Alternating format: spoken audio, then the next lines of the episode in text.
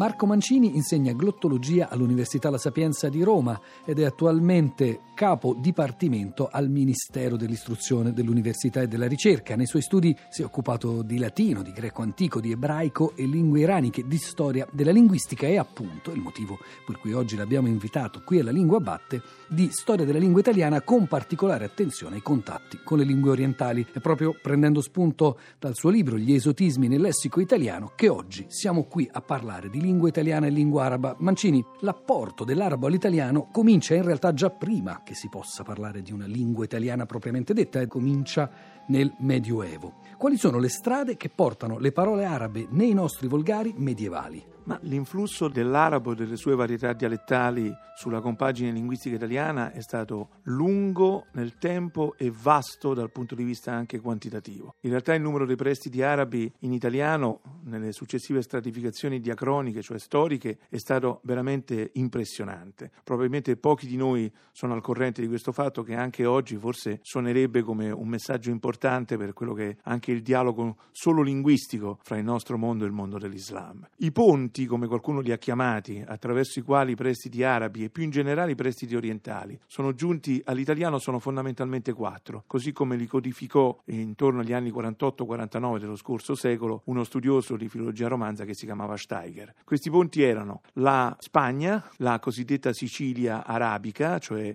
l'isola siciliana al momento della conquista da parte delle truppe arabe, il Medio Oriente e direi soprattutto il vicino Oriente per quello che riguarda i regni crociati e infine le vie commerciali, quindi soprattutto le vie che provenivano dal lontanissimo Oriente, pensiamo solamente a quella che era la via della seta che passava attraverso l'Asia centrale per approdare appunto sulle coste oggi del Libano e di Israele, dove avvenivano scambi intensissimi di merci preziose che connotavano anche un certo aspetto favoloso dell'Oriente rispetto agli occhi, in quel caso, del Mediterraneo e delle genti mediterranee. Lei diceva giustamente se sapessimo, se avessimo coscienza di quante parole d'origine araba usiamo tutti i giorni, se solo riflettessimo che albicocca o carciofo sono parole d'origine araba, ma quali sono come dicono i linguisti, i campi semantici, cioè gli ambiti, i raggi d'azione in cui le parole d'origine araba si sono diffuse di più all'altezza del Medioevo, diciamo dal Medioevo al Rinascimento. Ma dunque i campi semantici sono moltissimi e dipendono fondamentalmente dalla natura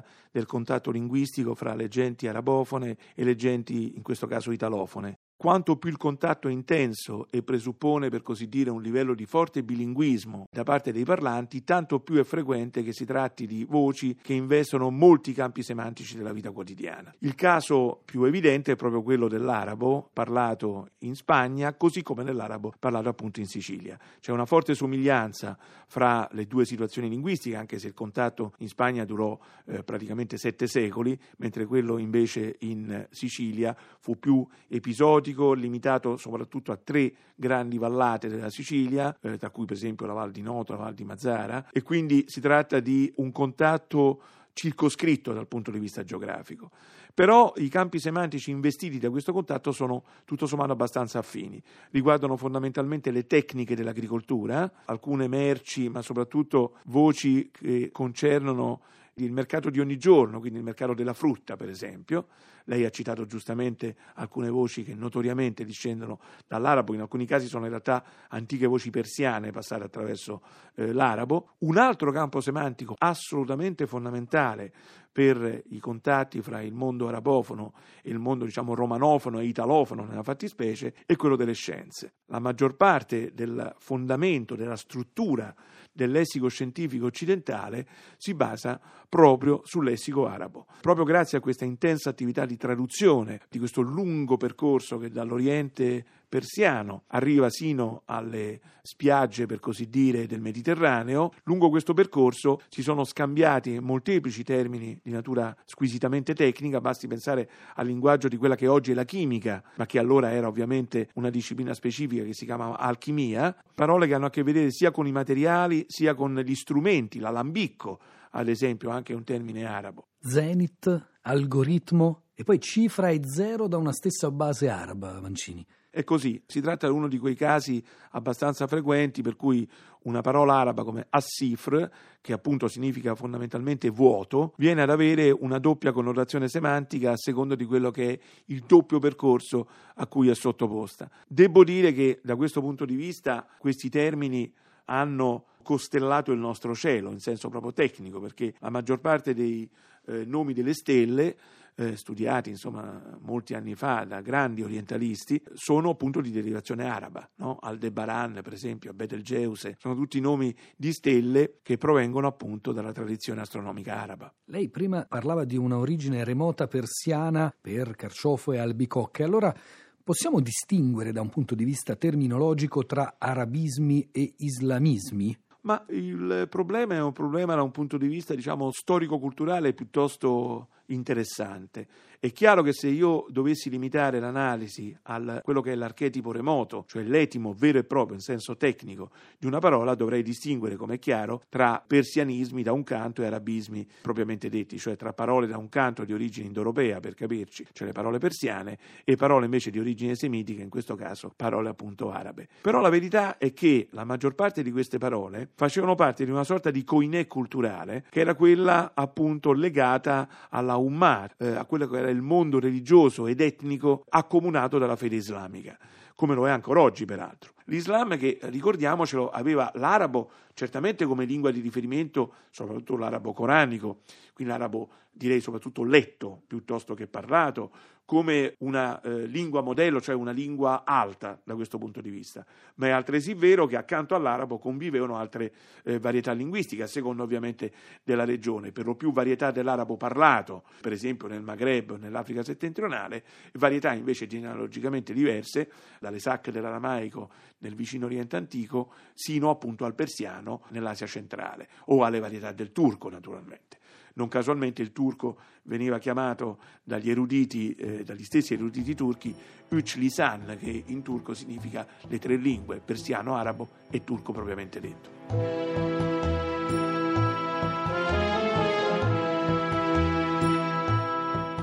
L'arabo è parlato attualmente da circa 300 milioni di, di, persone ed è parlato sia in Asia sia in Africa se teniamo conto dei recenti flussi migratori dobbiamo pensare che è parlato anche attualmente in Europa.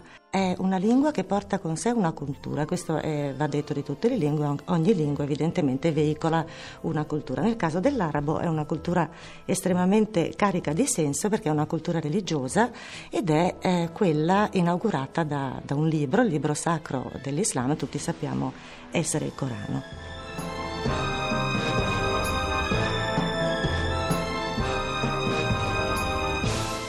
Mancini, facciamo un salto ulteriore e arriviamo all'epoca contemporanea, quella che lei chiama l'epoca dei neo-islamismi. Quali sono le parole che il tardo Novecento ha portato da questo mondo neo-islamico nell'italiano? La cosa interessante è che questo contatto con i neo-islamismi e con la realtà diciamo, dell'Islam contemporaneo è avvenuto lungo un canale che paradossalmente non è molto diverso da quello del linguaggio scientifico del Medioevo, perché ancora una volta si tratta di un canale eminentemente scritto, con tutti diciamo, i problemi che questo genera. E oh, un caso classico, per esempio, è il nome di Assad, che viene pronunciato con una doppia S ancora oggi semplicemente perché è una grafia di tipo francese, perché l'area della Siria era un'area anche francofona, di un nome che in realtà è Assad, dove la S è una S sorda, quindi in francese se la S viene scritta da sola viene pronunciata sonora, se viene scritta doppia è sempre scempia, cioè sempre una sola, ma viene pronunciata sorda. Cioè non quindi... mas. Ci sono molti casi in cui tra l'altro noi usiamo queste parole in maniera non proprio corretta, Mancini, scambiamo maschili e femminili, mm. singolari e plurali, ci può fare qualche esempio? Credo di essere l'unico sulla faccia della terra che quando parla di una persona al femminile che si comporta da strenua difenditrice di una teoria dice Pasdari, credo che sia io l'unico sulla faccia della Pasdaran terra. è plurale in realtà. Pasdaran è il plurale di Pasdar, anzi Pasdar in pronuncia persiana, che vuol dire letteralmente colui il quale protegge Un caso classico, per esempio, è quello di Fedain. Noi usiamo dire un Fedain, ma Fedain in realtà è plurale. Come continuiamo a dire eh, un Mujahidin, e anche Mujahidin è plurale. In è il plurale esterno tipico dell'arabo parlato e che viene però, ahimè, utilizzato in questa maniera, come appunto Pasdaran. Del resto non ci dimentichiamo che il nome cruciale del mondo islamico, cioè musulmano, in realtà è un plurale, come talebano in realtà è una singolarizzazione di un antico plurale. Il jihad o la jihad? Il jihad. Perché maschile? Perché è maschile, certamente. Noi diciamo la jihad perché ovviamente il genere è quello di guerra. I jihadisti o gli jihadisti? Qui c'è una sottigliezza in più.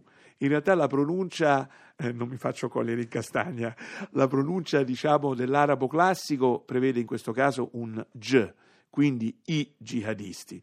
Ma siccome nell'arabo parlato per lo più questa africana diventa una fricativa eh, sonora, cioè je, allora si tende a dire gli jihadisti.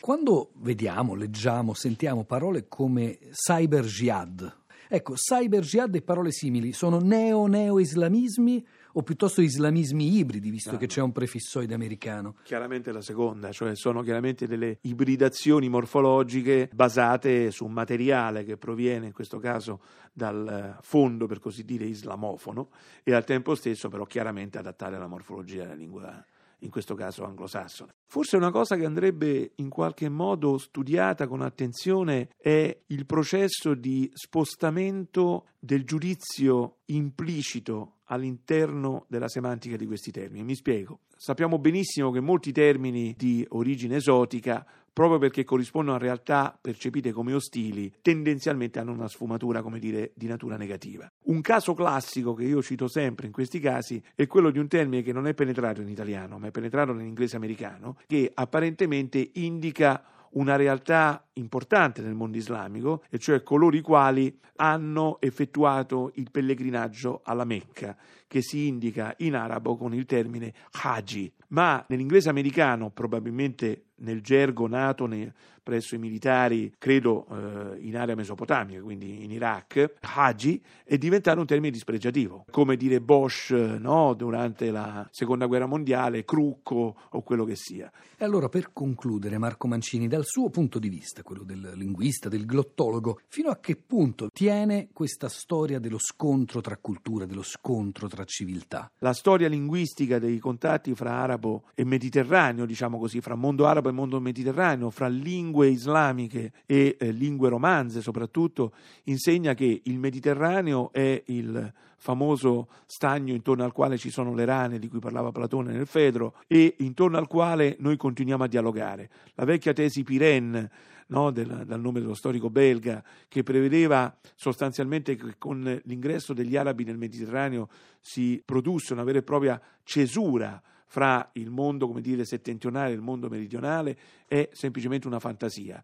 La storia dei contatti fra mondo islamico e mondo occidentale insegnano esattamente il contrario. Continua osmosi, continui rapporti, vero e proprio trasporto di idee, concetti, fenomeni culturali. Quindi è una lezione che il passato, come sempre deve essere, dà al presente di cui dovremmo far tesoro. Certo, oggi come oggi il momento è molto difficile, ma credo che comunque questa storia dovrebbe insegnarci moltissimo.